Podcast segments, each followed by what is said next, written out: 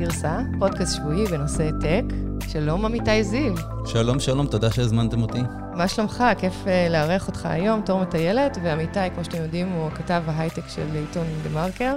כבר עשינו כמה פרקים ביחד. נכון, עשינו כבר פרק ביחד, והאמת שאני שמח לצאת מהבית. אתם בערך הפגישה השלישית שלי מאז שהוסר המצור על מדינת ישראל. אז it's our pleasure. Uh, על מה נדבר היום? Uh, מלחמת הסייבר, איראן-ישראל, העולם חווה כאן אה, עליית מדרגה, ובעצם מעבר ממלחמה וירטואלית לפיזית, ננסה להבין מה קרה שם ומה אפשר ללמוד מהמקרה הזה. Uh, חדשות אילון מאסק, איך אפשר שלא? היום משוגרת מעבורת החלל האזרחית הראשונה עם אסטרונאוטים, היא תעגון ב-International Space Station.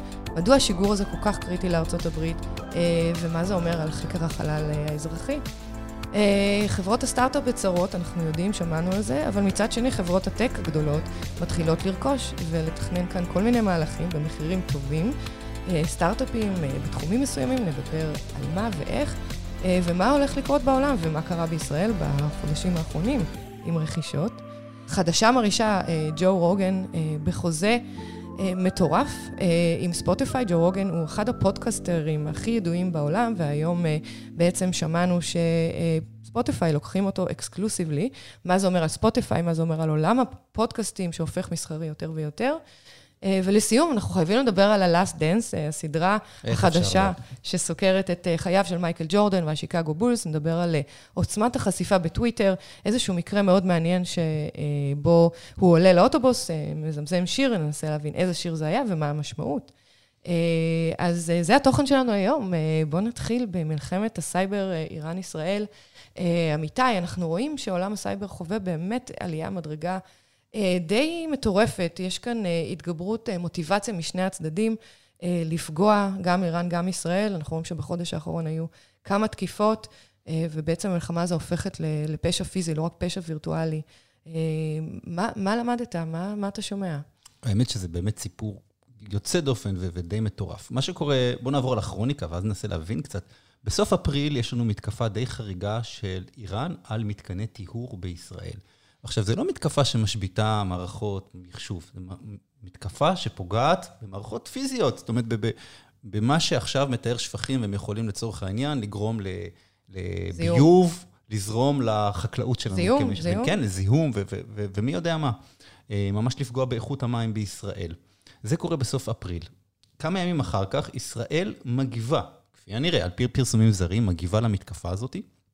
ותוקפת נמל באיראן, היא גורמת להשבתה של כמה ימים. צילומי לוויין מוכיחים שהיה שם תור של קילומטרים של משאיות שלא הצליחו... זה, זה נמל ים, נכון? נמל ים בדרום אה, איראן. ממש פוגעת במסחר של איראן. ו- ואיראן גם ככה נמצאת במקום לא טוב מבחינת אה, סחר עולמי, ארה"ב כן. הפעילה סנקציות עליה, אז בקיצור, זה נזק אה, כלכלי רציני עבורם. כן, וישראל מסמנת לה, או, או, הגזמתם הפעם, והנה אנחנו מגיבים. תקפתם בסייבר, אנחנו מגיבים בסייבר. ובסוף החודש, אה, מה שנקרא יום ירושלים האיראני, אני לא ידעתי שיש יום ירושלים האיראני, אבל יש יום ירושלים האיראני. לא, אני חושבת שזה יום ירושלים הישראלי, כי היום מלא שירי ירושלים, אולי, כן, אולי. יכול להיות שזה באותו, כן. נופל על אותו תאריך השנה. אז אה, יש מתקפה אה, על... על בעצם אתרי אינטרנט ישראלים, מתקפה שנקראת defacement, מתקפה של השחתת אתרים. השונה במתקפה הזאת שהייתה מאוד רחבה, משהו כמו הערכה, 12 אלף אתרים וואי, נפלו, זה... וגם הייתה ארוכה, בדרך כלל defacement הוא קצר, כמה שעות. לא הצליחו פעם... להתגבר עליה? יש הרי את מרכז הסייבר הישראלי. הם עבדו על זה ביחד עם החברה שנפגעה, החברה המארחת שבעצם דרכה נכנסו, אבל עד סוף אותו יום, אה, רוב האתרים עדיין היו למטה, ורק למחרת הצליחו להתאושש, שזה די ארוך. עכשיו, זה לא נורא. אבל תחשבי על עסקים קטנים שמתבססים על סחר מקוון, וגם ככה הם על הפנים בגלל הקורונה, ואז נדפק להם עוד יום עסקים בגלל מתקפת סייבר. אה, כנראה המתקפה הזאת, או אנחנו לא יודעים לשייך אותה לאיראנים, אבל כן, כל האירועים האלה מלמדים אותנו קצת על המלחמה העתידית ואיך זה ייראה, העידן הזה שבו העורף ייפגע ממתקפות סייבר, מתקנים קריטיים ייפגעו ממתקפות סייבר. זה בעצם איזושהי הצצה לעתיד. עכשיו, צריך להגיד שגם ישראל, כשהיא מגיבה באיראן ותוקפת באיראן, האיראנים לוקחים את הפוגען הזה, לומדים אותו, ועכשיו הוא שלהם. זאת אומרת, הוא יכול לחזור אלינו. וככה יראו מלחמות עתידיות. בניגוד כן. לטיל, אפשר להשמיש את התוכנה הזאת עוד פעם ועוד פעם ולשכפל אותה, וזה כנראה מה שיקרה. זה מעניין. אה, אז קודם כל, מה שאתה אומר זה שבעצם אה, המלחמה הזו של סייבר זה לא רק איום קל, זה איום שבעצם אה, עלה מדרגה בשבועות האחרונים. אה, וזה, וזה מעניין, כי עד היום, אתה יודע, תקפו פה, תקפו שם, לא היה לזה איזושהי משמעות מאוד חשובה. היו השלכות כלכליות על ארגונים שנפגעו, אבל זה כבר השלכות שאתה יכול לראות שהן פוליטיות ומדיניות, גיאופוליטיות. כן. אה, זה גם הצצה לעתיד, ואגב, יש פה אתגר מדינתי, זאת אומרת, מי מטפל בזה? אה, סליחה שקופץ לי הדה-מרקר, כן, אבל במתקני טיהור המים באחריות העיריות, אז משרד הפנים? או יש משרד מים חדש, הוא אחראי לא, לזה? לא, ברור ש... יש משרד סייבר אני, חדש? אני מניחה שיש את רשות הסייבר הישראלית, שהיא אמורה גם אה, אה, להגן על אה, מתקני, אה, מתקנים, תשתיות חשובות בישראל, נכון. ומן הסתם הצבא. הם, הם מוגדרים אחראים על תשתיות קריטיות, אבל מתקני התפלה עדיין לא מוגדרים תשתיות קריטיות. בקיצור, יש פה עניין שהמדינה גם כן צריכה להסתכל בוודאי. עליו. בוודאי. האמת היא שאני הסתכלתי קצת על, על היסטוריה יותר ארוכה, אז מסתבר שב-2019 מקורות טוענים שהייתה פריצה לחשבונות בנק איראנים על ידי ישראל. ב-2017 הייתה פריצה למפעלי תשתיות דרך בקרי שליטה, כל מה שקשור ל-IoT. שהיום זה תחום מאוד מאוד חזק, ואנחנו בעצם, ישראל היא אחת המובילות בסטארט-אפים שמפתחים אה, הגנת סייבר למפעלי, למפעלי, אה, מפעלים כאלה חשובים. אה, אז ב-2017 אנחנו כנראה פרצנו להם, וב-2012 הייתה פריצה למתקן, למתקן הגרעין בעצם האיראני והשבתתו. מה שאני מנסה להגיד זה שעד היום בעצם ישראל היא זאת שהתקיפה בצורה קשה, או בוא נגיד, בוא נגיד איימה על האיראנים, והאיראנים אולי ניסו להשיב, אבל באמת אנחנו רואים בשבועות האחרונים שהם מעלים מדרגה, והם בעצם ה-capabilities שלהם מתחזקים. אז כל הזמן. אתה חושב שזה באמת איראנים, או שאולי זה אנשים אה, ממדינות אחרות? הבעיה של attribution, של ייחוס מתקפות סייבר, הוא מאוד מאוד קשה, וגם תמיד יכול להיות שהסינים עוזרים להם, הרוסים עוזרים להם, אבל אנחנו כנראה לעולם לא נדע. אבל צריכים לזכור שזה פשוט נהיה חלק מהמארג. הגיאופוליטי ומכל סכסוך, וזה ילווה אותנו שנים קדימה, וזה כנראה עד עכשיו קרה המון במחשכים, ועכשיו אנחנו רואים את זה אה, קורה בחוץ. כן, ואנחנו רואים בעצם שכמו שאתה אומר, אה, שארצות הברית בעצם עוזרת לישראל כאן, מן הסתם זה כבר נהיה אה, איזושהי מלחמה שהיא לא רק ישראל, איראן, סייבר, מעצמתית. איום, לגמרי מעצימתית, סין, רוסיה, שלוקחת איתה את איראן, וסוריה, לעומת ישראל וארצות הברית, ועוד מדינות מערביות אחרות. זה, זה יכול להיות יותר גרוע מהקורונה. אני לא יודעת אם יש כזה דבר, אבל משהו וירטואלי שבעצם יכול ל... לשנות לנו את החיים. אה, אפרופו וירטואלי, אני לא יודעת אם אתה משתמש במצלמות וובקאם, אבל אה, קראתי איזושהי כתבה מעניינת שיש המון junk אה, באינטרנט. המון, המון junk סיני. באמזון. כן, כי נוצר מחסור במצלמות רשת, בכלל בציוד פריפריאלי בקורונה, ובעיקר מצלמות רשת, בגלל שכולנו בזום, אז נוצר מחסור, מחסור עולמי, ויש גם המון המון מצלמות סיניות זולות כאלה, שהן גם באיכות גרועה וגם, כמו כל מוצר סיני, אתה צריך לחשוד בהגנות הסייבר שלו, והאם יש לו דלת אחורית. כן, אז נראה שהסינים מנסים להיכנס לנו עוד פעם אה, בתוך הקרביים, ו Logitech זה חברה טובה, אבל אה, לוובקאם זה הבנתי שאזלו המוצרים, ובאמת אה, יש שם זרימה של המון מוצרים סינים היום לאמזון. נכון, אפשר פשוט אה, להשתמש במצלמה מובנית בלפטופ אם יש, או בסמארטפון, אפשר להפעיל את הסמארטפון. כן, אבל הסינים באמת אה, אה, מתעצמים פה מבחינת היכולת שלהם להיכנס לכל מקום וכל דבר. דיברנו על זה כבר בכמה פודקאסטים. ברור, דרך הסמארטפונים שלנו. גם ב infrastructure שלנו, הם באים ומציעים פה מכרזי ענק, ולפעמים זוכים, ובעיה קשה. בעיה קשה. יש לנו אירוע היסטורי נוסף שקשור ל private space, נכון? כן, כן. אוקיי, תסבירי לנו מה זהו, קורה. זהו, חדשות אה, אילון מאסק, אני, אני נרגשת לדבר עליו כל פעם מחדש. איך אפשר בלי? הדמות והאגדה. היום, עוד כמה שעות, SpaceX אה, אה, עומדת לשגר שני אסטרונאוטים על ידי מעבורת חלל מארצות הברית, ובעצם היא נכנסת, אם, אם הם יצליחו, אנחנו נכנסים לתקופה חדשה של חקר חלל אזרחי. זו הפעם הראשונה שבן אדם טס לחלל עם חללית אזרחית? כן, אז מה שקורה זה, יש פה כמה דברים שהם באמת מדהימים ויוצאי דופן, ו- ואנשים היום עומד, יושבים ומחכים שזה יקרה, בעיקר אמריקאים. אה, אז יש פה קודם כל חידוש השיגור של, אה, של ארה"ב, של אסטרונאוטים לחלל. אחרי התפוצצות הצ'אלנג'ר ב-2009, באמת, ארה"ב הפסיקה את השיגורים של אסטרונאוטים מאדמת אה, ארה"ב, ובעצם כל שיגור נעשה ממדינות אחרות, בעיקר מ- מרוסיה. אה, דבר שני, אה, ממשלת ארה"ב ונאס"א באמת, אה, כי, כי נאס"א זה, זה ארגון ממשלתי, מנסה כבר שנים להעביר את כל תחום השיגור והחלל לחברות אזרחיות. הם למעשה מבינים שהם לא יוכלו לעמוד בזה כלכלית בעצמם, והם מעודדים פה את השוק הפרטי להיכנס ולהשקיע. זה אומר שאם השיגור יצליח, אז ארצות הברית נכנסת באמת לעידן חדש של מחקר חלל אזרחי עם, עם משמעות ביטחונית מאוד מאוד חשובה. מה התפקיד של נאס"א יהיה בעתיד? איך הם רואים את זה אם הם לא יעשו את ההשקעות? אז, אז זו שאלה מצוינת. נאס"א תמשיך לעשות השקעות, וכבר היום בעצם כל התחום הזה של חלל הולך לתוכנית הרבה יותר רחבה, שלמעשה השיגור היום הוא רק האבן בניין הראשונה שלו. נאס"א מעוניינת בעצם שב-2024 יהיה שיגור של אסטרונאוטים לירח, ובעצם יכולת להתמקם בירח ולשהות שם תקופה מסוימת, ומהירח למאדים. לא רחוק, לא רחוק מהיום. נאס"א תמשיך לדחוף את הפרויקטים האלה, היא תמשיך לממן אותם, הם כבר התחייבו ל-137 מיליון דולר לפרויקט מעבר למה שקורה היום, לפרויקט של, של הירח, ה-Lunar Landing הוא נקרא. בעצם נאס"א לדעתי אי אפשר לוותר על נאס"א כאן, זה הגוף הדוחף והממשלה בעצם מאפשרת חוזים ענקיים, אבל היא, היא נותנת לחברות האזרחיות בעצם את היכולת לפתח את הטכנולוגיה ולבוא ובאמת לעשות את ה partnership הזה עם, עם נאס"א. את רוצה לספר לנו קצת על החללית עצמה? כן, על החללית עצמה, אני חושבת, החללית עצמה, יש בה כמה features נורא מגניבים. קודם כל, היא, היא מאוד גבוהה, אם קצת לתאר, זה, זה 80 מטר של חללית, ורוחב של משהו כמו 40 מטר, זה לא איזה גוף קטן כמו מכונית. למרות שיש שם המון features של מכונית, ובאמת אילון מאסק הוא גם היזם של SpaceX וגם היזם של טסלה, אז אנחנו יכולים לתאר לעצמנו למה. יש בה שני חלקים, החלק העליון הוא בעצם... הקפסולה, ויכולים לשבת שם עד שבעה אנשים, ועשו המון סימולציות באמת לגרום לאנשים האלה להרגיש הכי בנוח, הכי בטוח. והחלק התחתון הוא בעצם הטראנק, שבו יש גם את המנוע, ויש שם 16 מנועים שנקראים דראקו ת'רסטרס, ובעצם זה מנועים שמבוססים על דלק נוזלי הידרוזיני.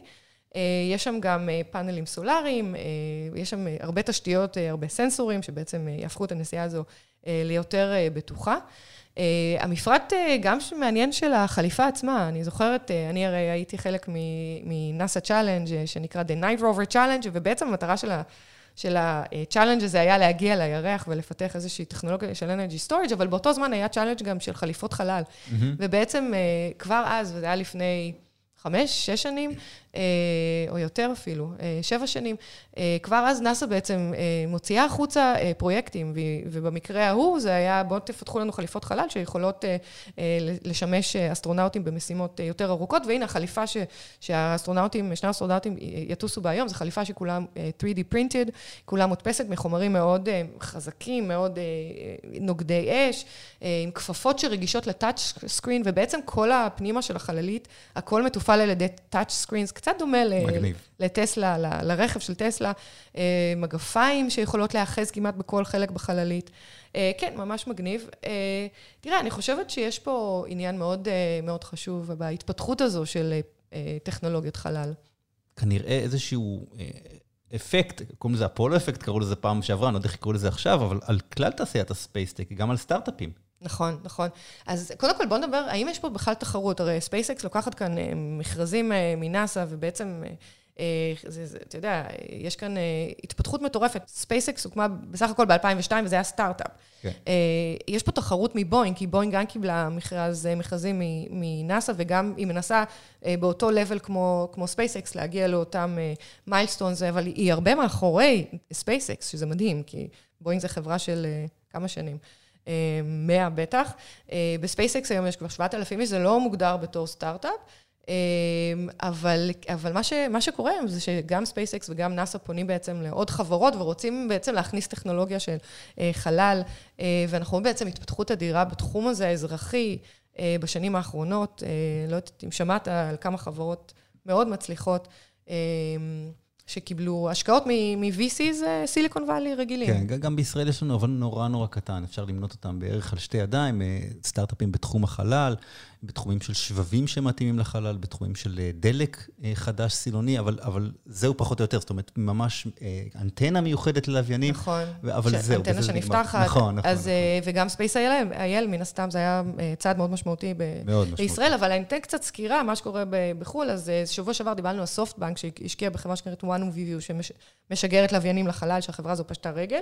אה, יהיו, יהיו כמה חברות, הרבה חברות שיפשטו עכשיו את הרגל בתחום חלל, כי בגלל הקורונה אנחנו רואים שיש האטה בהשקעות, כן. אה, ומן הסתם תחום החלל זה תחום שהוא לא must have כנראה ל-VCs, ה-VCs מעדיפים להשקיע בחברות סטארט-אפ שבאמת יכולים לראות את האקזיט שלהם בקרוב. נכון. אז יהיו הרבה סטארט-אפים קטנים יותר עם פיצ'רים שילכו לטמיון, אבל יש כמה חברות סטארט-אפים גדולות שישרדו, אחת מהן נקראת Rocket Lab מניו זילנד, השנייה נקראת וירג'ן אורביט, שבטח כולם מכירים של ריצ'רד ברנסון, והשלישית כמובן זה הבלו אוריג'ין של אמזון, של ג'ף פזוס, שמשגר את לוויינים לחלל. אני לא חושבת שהחברות האלה ייפגעו, יש להם באמת כיסים מאוד רחבים, ונאס"א לא תפסיק לתמוך בפרויקטים האלה, זה, זה משהו שימשיך, זה בטח אם טראמפ ימשיך להיות נשיא ארצות הברית, ההתקדמות הזו בחלל, ואני חושבת שהקורונה לא תפסיק את הפעילות של החברות האלה. דרך אגב, ספייסקס המשיכה לעבוד בזמן הקורונה, לא סגרו להם את המפעל כמו שטסלה, הם המשיכו לעבוד כרגיל, זה נחשב critical mission, וזהו, הם, הם מוכנים היום לשיגור. מגניב. טוב, אני, באיזה שעה זה? אולי ננסה לראות את זה, שידור חי. זה, אני חושבת שזה, אם אני זוכרת, זה בארבע שעון, שעון Eastern time, אחר הצהריים ב Eastern time, בערב שלנו. אנחנו, כן, אנחנו נצפה ביחד ונדבר. טוב, בסדר, נצפה בשיגור. אנחנו מאוד מקווים שזה יצליח, אבל אנחנו רואים שבאמת יש פה אפקט גאווה אמריקאי, לאומי, כן. גדול מאוד, אנחנו, אנחנו זה לא רק טכנולוגיה, בוא נגיד את זה ככה. מגניב. נחזיק להם אצבעות שלא תהיה שום תאונה כמובן. חס וחלילה. טוב, אז נעבור, אם כבר מדברים על סטארט-אפים וקורונה, אז יש הרבה חברות סטארט-אפ בצרות, אבל יש כתבה מאוד מעניינת בוול סטריט ג'ורנל השבוע, הם קוראים לזה The Shopping Spree of Silicon Valley, בעצם חברות tech גדולות שמתחילות לרכוש סטארט-אפים טובים בתקופה האחרונה. כן. מה שמעת על זה? מה שקורה זה, זה, זה די טריוויאלי. מה שקורה זה שלסטארט-אפים קשה עכשיו, קשה להם לסגור גיוס, אה, כי ה-VC יושבים חזק על הכסף, קשה להם לסגור מכירות, כי הלקוח נמצא לרחוק, אה, וכי החברות עצמן יותר זהירות בקנייה של מוצרים, בטח בחדשנות. אז חלק מהסטארט-אפים פשוט מתקשים, וכשהם מתקשים, ההזדמנות היא של הגורילות, וזה הזמן, ש... הזמן הטוב של. של מי שיש לו כיסים עמוקים והחברות הגדולות, והן באמת מחפשות לרכוש חברות, הן מחפשות לרכוש חברות, פשוט כי יש הזדמנויות בשוק. אמ, זו שיטה טובה לאמץ חדשנות, וגם, וגם חלק מתרבות ארגונית. זאת אומרת, אם חברה עכשיו נדרשת אה, לקיצוצים, לקנות סטארט-אפ זה הזדמנות טובה להראות שמשהו קורה. כי אמר לי פעם איזה מנכ"ל של חברת סלולר, במקום בו מים עומדים, אה, צומחים רק יתושים. במקביל לזה שאתה עושה קיצוצים, אתה חייב להראות גם איזשהו כיוון, איזשהו אופק, ולקנות סטארט-אפ זה דרך טובה אה, לרענן את החברה, להביא לה איזשהו, איזשהו דם חדש. ראינו קצת, אפשר, בארץ, אם, אם אפשר לייחס את זה, אז אינטל קנתה את מוביט במיליארד דולר, זה לא עסקה קטנה. אה, מייקרוסופט קונה סטארט-אפ ישראלי שנקרא CyberX, בתחום, אגב, הגנה על תשתיות קריטיות, זה mm-hmm. בדיוק מה שהם עושים, ובעולם הם, אה, מייקרוסופט עשתה עוד רכישה. נכון. ואני מניח שאנחנו נראה עכשיו הרבה הרבה מיזוגים ורכישות בחודשים הקרובים. ככל שיימשך המשבר, בעיקר בארצות הברית. כן, אני מסכימה איתך. הנושאים אה, ש, שבעיקר אה, יש בהם צורך, לפי ה-Wall Street Journal, זה כל התחום של Cloud Computing, Collaboration, Access Management, כל מה שקשור לבעצם ניהול תהליכי, תהליכים עסקיים ואופרטיביים בעבודה מרחוק. בעבודה מרחוק, בטח. כי יש הרבה חברות שימשיכו לעבוד מרחוק, גם אם לא כל יום, הם ימשיכו להשתמש ביכולת הזאת לעבוד מרחוק ולחסוך כסף לעצמם. אז בעצם אנחנו מתחילים לראות באמת רכישות. החברה שדיברת עליה, של מייקרוסופט, שנקראת Softomotive, אה, אה, והיא בעצם אה, איזשהו תהליך רובוטי אוטומטי שיכול לנהל תהליכים ומשימות עבודה ולשמור שיום העבודה ימשיך כרגיל עם, עם פחות עובדים. יש מאוד, דרך אגב, שאובר הולכת לרכוש את Grubhub, שזה גם כן. חברה שעושה food delivery, ובעצם תוכל להתחרות ב Uber Eats. שמעתי שאובר רצתה לרכוש עוד חברה, בלי להיכנס לפרטים. אה, אז אובר, שכל כך, אתה יודע, דיברנו על השבוע שעבר, סופטבנק אה, בהפסד של 7 7 מיליארד דולר, אובר 4 מיליארד דולר, הלכו לטמיון, והנה, היא עדיין, אה, היא רוצה להתחדש, והיא רוצה כן, להכניס פיצ'רים. כן, כי יש הזדמנויות, נכון. כן. אני קראתי סקר של גרטנר, שמאוד מעניין מבחינת מה היה בתקופת הקורונה, מבחינת השקעות ורכישות. אז קודם כל, היו 65 אחוז פחות רכישות ב-Q1 השנה, יחסית לשנה שעברה. אז מספר הרכישות בסך הכל יורד, זה לא שעכשיו אנחנו נתחיל לראות המון רכישות. יהיו רכישות שהן מאוד טרגטד לחברות ספציפיות, אבל בסך הכל, אתה יודע, תחילת השנה, השנה התחילה... כולם עצרו הכל. כן, ינואר-פברואר היו טובים. רגילים. במרץ היה נפילה, אז בסך הכל 65 אחוז פחות רכישות. אני חושבת שהקווטר הבא יהיה יותר מאפיין באמת את המצב. מה שמאוד מעניין, סטארט-אפים גייסו 150 מיליארד ממרץ עד אפריל השנה. שזה מטורף. 13 חברות מתוך ה-150 מיליארד הזה גייסו 60 אחוז. זאת אומרת, שאנחנו רואים שהגדולים... הגדולים, זה העידן של הגדולים. הסטארט-אפים הגדולים גדלים יותר, הסטארט-אפים הקטנים הולכים ונעלמים, ומי שבאמת טוב, אני מניחה שהוא יחזיק מעמד. זה קצת דומה למשבר של 2001, שבעקבותיו צצו הרבה רכישות בתחום ה e-commerce, גם עוד פעם, הרבה, הרבה נעלמו, אבל e-commerce נשאר וגדל והתחזק. נכון, החזקים ו- שורדים. בדיוק, וב-2007-2008 אותו דבר בתחום של Software as a Service ו-Cloud, במשבר הזה גם יצאו כמה חברות. מאוד מאוד אה, חזקות. אה, ואני חושבת שבסך הכל, אתה חושב שהמשבר הזה הוא טוב לסטארט-אפים, רע לסטארט-אפים? זה חלק מהאבולוציה. יהיו תקופות קשות, ומי שלא נועד לשרוד, לא ישרוד. זה קצת דרוויניסטי, אבל, אבל זה חלק מהחיים שלא נהיה רק בעידן של גאות כמו שלנו, כמעט איזה 11 שנים של גאות. ו... אני חושב שזה בסדר שיהיה גם עידן כזה, שבו אנחנו בודקים את היכולות, מחדדים יכולות, וכן, חל, יהיו גם מיזוגים ורכישות. אוקיי, יש לנו חוזה טאלנט ענק בתחום ה podcasting, וזה לא אה, עדכון גרסה. אנחנו שומעים שג'ו רוגן חתם עסקה ענקית עם אה, עסקת מיליונים, נכון? והוא עובר לשדר את הפודקאסט הפופולרי שלו בספוטיפיי, ורק בספוטיפיי. נכון, זה מדהים. אתה, אתה שמעת? הקשבת לג'ו רוגן? הקשבתי פעם אחת, אין לי כל כך סבלנות, זה נורא נורא ארוך. נכון. והקשב שלי הוא כאורך הכלים שיש בכיור, נכון. זה בערך חצי שעה. אתה צריך לשטוף כלים? בדיוק. אז זה, אני חושבת שזה חדשות מאוד מעניינות. קודם כל, קצת על ג'ו רוגן, הוא, הוא קומדיאן, הוא בדרן, ויש לו אחד הפודקאסטים הכי ידועים, יש לו מיליוני מאזינים, והוא באמת אחד מה... מהאושיות, פודקאסטים, הוא ראיין את, את אילן מאסק, כן. יקירנו, אפילו הפודקאסט הזה שרואים את אילן מאסק... לוקח שחטה. לוקח שחטה, זה, זה ג'ו רוגן, הוא זה שראיין אותו. אני הקשבתי הבוקר לפודקאסט האחרון של ג'ו רוגן, אילן מאסק, שאילן מאסק מספר על הבן שלו, והוא מספר למה הוא קרא לו X-Ash-A12, תראה איך אני זורמת עם, ה, עם השם, ולמה הוא מוכר את הבתים שלו, וזה שהולך להשכיר בית, והוא ממש נכנס עמוק בשאלות, זאת אומרת, הוא ממש מדבר לאילן מאסק, ככה שן בשן, עין בעין. כן, כן, הוא איש שיחה, איש שיחה מרהיב. מדהים, וזה נכון, זה מאוד ארוך, שמעתי איזה עשר דקות ראשונות. אז הוא, הוא, הוא מאוד פופולרי, ולפודקאסט הזה שאני הסתכלתי עליו היום הבוקר, היו 14 מיליון views. 14 מיליון views, אז תאר לך מה ספוטיפיי בעצם עושים פה. הם, הם, הם, הם לא טיפשים, נכון? הם, הם לא טיפשים. אנחנו... זה, האמת שזה דיון נורא מעניין, כי העסקה הזאת, לפי הערכות שקראתי, היא לפחות 50 מיליון דולר בשנה. זאת אומרת, הוא כנראה ה broadcaster הכי יקר כן. בכל העולם, כולל רדיו. בין 50 ל-250, כן. הוא הולך לקבל על לפחות, זה. לפחות, כולל רדיו, כולל הכל. עכשיו, מה קורה פה? בעצם, אני חושב שספוטיפיי רוצים שני דברים. הם רוצים stickiness, הם רוצים שאנשים יישארו בפלטפורמה שלהם ולייצר איזשהו ערך מובדל מול כל אפליקציית מוזיקה אחרת, בעיקר אפל, זו עיקר התחרות. וגם, אני חושב שהם חושבים שהם יכולים לעשות מוניטיזציה, זאת אומרת, לדחוף פרסומות לאורך ההאזנה, ובמקרה של פודקאסט, הם אפילו לא צריכים לשלם לפודקאסטים, זאת אומרת, חוץ מג'ו רוגן, שזה טאלנט, כל הפודקאסטים שם יוכלו לדחוף פרסומות בלי לשלם רויאלטיז. מה שהם חייבים לעשות במוזיקה, הם חייבים לשלם לאמן על ההשמעה. נכון. אז פה בעצם... פודקאסטים זה בחינם. נכון, אז בעצם מה שאתה אומר זה ש...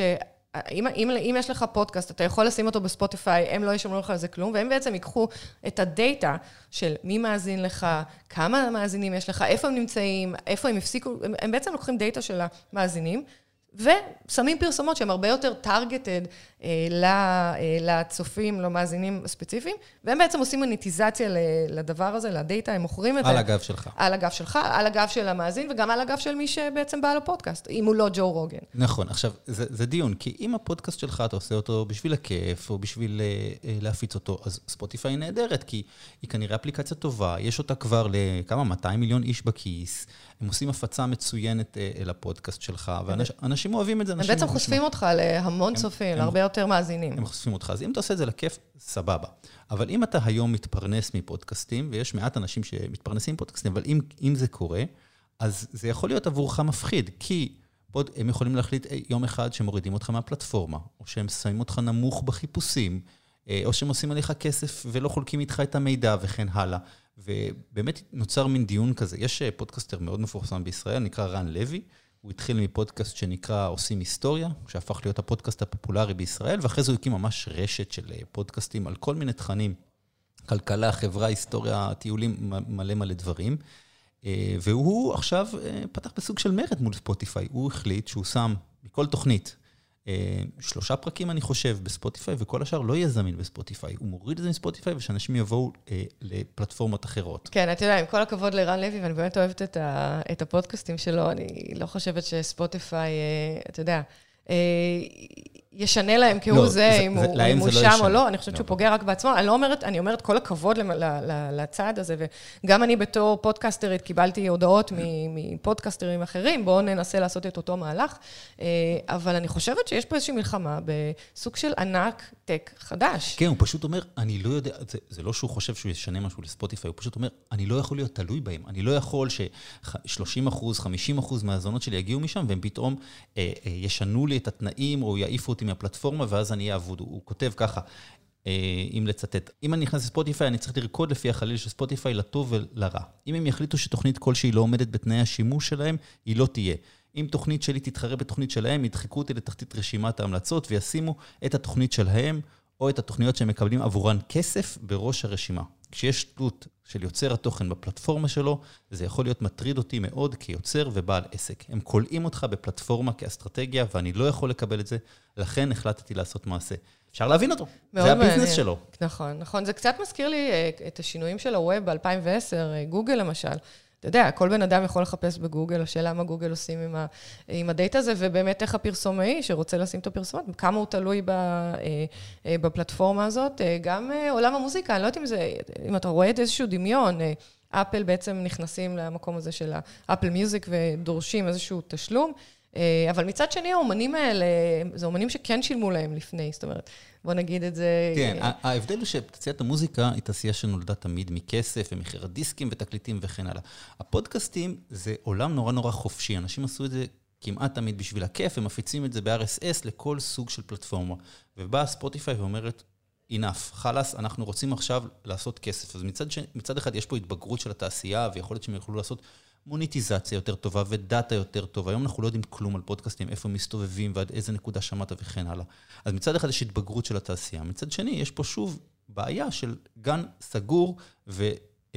כמעט מונופוליזם. נכון, אז מה אתה חושב שיקרה פה בעצם עם עולם הפודקאסטים? הולך להיות פה איזשהו שינוי? אולי, אה, אולי אנשים שהם פודקסטרים יבקשו תשלום על, ה, על, ה, פודקאסטים שלהם? אני חושב שמי שעושה בשביל הכיף, ימשיך לעשות בשביל הכיף, יקבל אולי איזושהי חסות קטנה, אבל מי שרוצה לעשות כסף, אה, ילך לספוטיפיי ובסוף יהיה תלוי בהם, כי הם יצליחו להביא את המפרסמים הגדולים ואת הדאטה העשיר. זה קצת עצוב, אבל זה כנראה מה ש... אז אולי לעשות איזשהו revenue share אה, בין המפרסמים לבן אדם שבעצם אה, מגיש את הפודקאסט. נ- נכון. אז יש פה הרבה רעיונות לחדשנות, איך בעצם פודקאסט יכול להיות רווחי. לא, כעיקרון לא מאזין לפודקאסטים בספוטיפיי, ויש אפליקציה אחרת. אתה מאזין? אה, זה נקרא Pocket Cast. אוקיי. זו אפליקציה מבוססת על תרומות, ולקראת הפרק הזה אפילו תרמתי להם חמישה דולר. יפה. אז אני משתמש ב Overcast, למי אוקיי. שמכיר. אה, אני חושבת שאני לא משלמת על זה, אבל... אה, אבל אולי כן. אולי כן. אבל אנחנו בטוח נהנות, אני ותור, מלעשות את זה כל יום, וזה לא משנה, לי אישית לא משנה, לא, ספוטיפיי לא ספוטיפיי, כן, חבל על הזמן. טוב, אז יש לנו כאן איזושהי חדשה מאוד מגניבה לסיום. אז קודם כל, מי שלא ראה את הסדרה החדשה על מייקל ג'ורדן, יצא לך? יצא לך... אני היחידי בעולם שלא ראה את זה עדיין. באמת? באמת? לא, אני, ברור שראיתי. אני אומרת ברור, אתה יודע, הבן שלי ככה, שנורא אוהב אה, כדורסל, אה, סחב אותי וראיתי פרק. אה, זה נקרא The Last Dance, ובעצם זו סדרה שסוקרת את חייו של מייקל ג'ורדן והשיקגו בולס. סדרה, אני אגיד לך את האמת, מהפנטת, כי בעצם אנחנו מדברים פה על חיים של שחקן שהוא לא רק שחקן כדורסל, הוא קודם כל מנהיג. אה, והוא עושה את העבודה בצורה ממש מושלמת, את עבודת המנהיגות, מצד שני הוא חתיכת חרא, כמו שאומרים עליו, אה, ויש לו אה, מקומות שבו הוא מגיע לאיזשהו סוג של בדידות כן, הבנתי שזה דרמה אנושית, שהספורט הוא חלק מהעניין. נכון, וזה דרמה אנושית, אתה לומד על החיים, אתה לומד על ניצחונות, הישגיות, מנהיגות.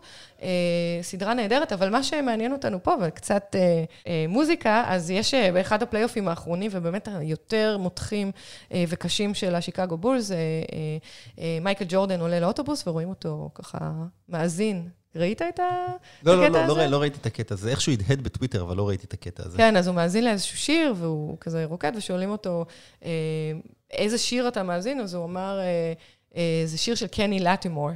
וזהו, זה, זה רואים, ו, ונגמר הסצנה. כן, והוא אומר, אומר, זה שיר שעוד לא פורסם, זה רק לי יש. נכון. קני שלח לי את זה. נכון. אז, אז בגלל שנורא מדברים היום על הסדרה, הצופים ככה פנו ליוצרי הסדרה ושאלו איזה שיר זה. כן, אה, פשוט ברשת תמיד מנסים לברר, וניסו לברר איזה, איזה, איזה שיר זה. אז, אז מה שמדהים פה זה בעצם, אה, מישהו כתב את זה בטוויטר, איזה שיר, והיו הרבה, הרבה מאזינים, אה, צופים ש, ששאלו את אותה שאלה, ותוך חמש דקות, קני לטימור בכבודו בעצמו עונה את התשובה. כן, הוא כנראה, הוא זוכר, זה כבר כמה, 20, 20 שנה עברו, והוא זוכר איזה שיר, הוא פשוט כתב, הנה, זה השיר, שזה נחמד, זה... עולם שטוח כזה. כן, בדיוק. אז זה רק מראה כמה אנחנו יכולים אה, לצבור אינפורמציה, לקבל אינפורמציה כמעט על כל דבר אה, בחיים, ו... הלוואי והפוליטיקאים שלנו היו עונים כל כך מהר לשאלות שאנחנו שואלים אותם בטוויטר, נותנים דין וחשבון. יצא לך לשאול כמה שאלות? לי כן, אבל יש לי מעמד קצת אחר. למה, אמיתי, בתור כתב אה, מוביל לענייני טק, אני הייתי עונה מיד. אה, אז אה, טוב, עד כאן, היה לנו ממש כיף. תודה שהגעת לאולפן. אה. תודה רבה שהזמנתם אותי. תודה רבה לאולפני גלי צה"ל המפנקים, למרות שאנחנו היום עדיין מקליטים בוויקס. תודה לתור צוק שמטיילת ותחזור בשבוע הבא. תודה לנבות וולקה, העורך שלנו. תודה לדורון רובינשטיין וללי ולאורחים שלנו והטכנאים מגלי צה"ל. אנחנו מאחלים לכולם חג שבועות שמח.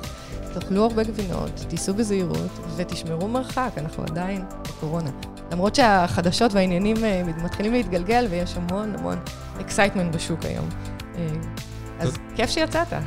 תודה רבה, וכן, שמרו מרחק, תהיו בריאים. ביי.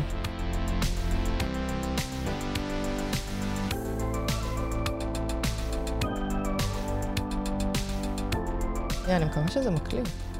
אדום זה מקליט? אוקיי, סבבה. אני לא יודעת, אמ, שנייה, אני מתקשרת. לא, נמשיך, נו, נגמור, מקסימום אנחנו נבדוק את זה.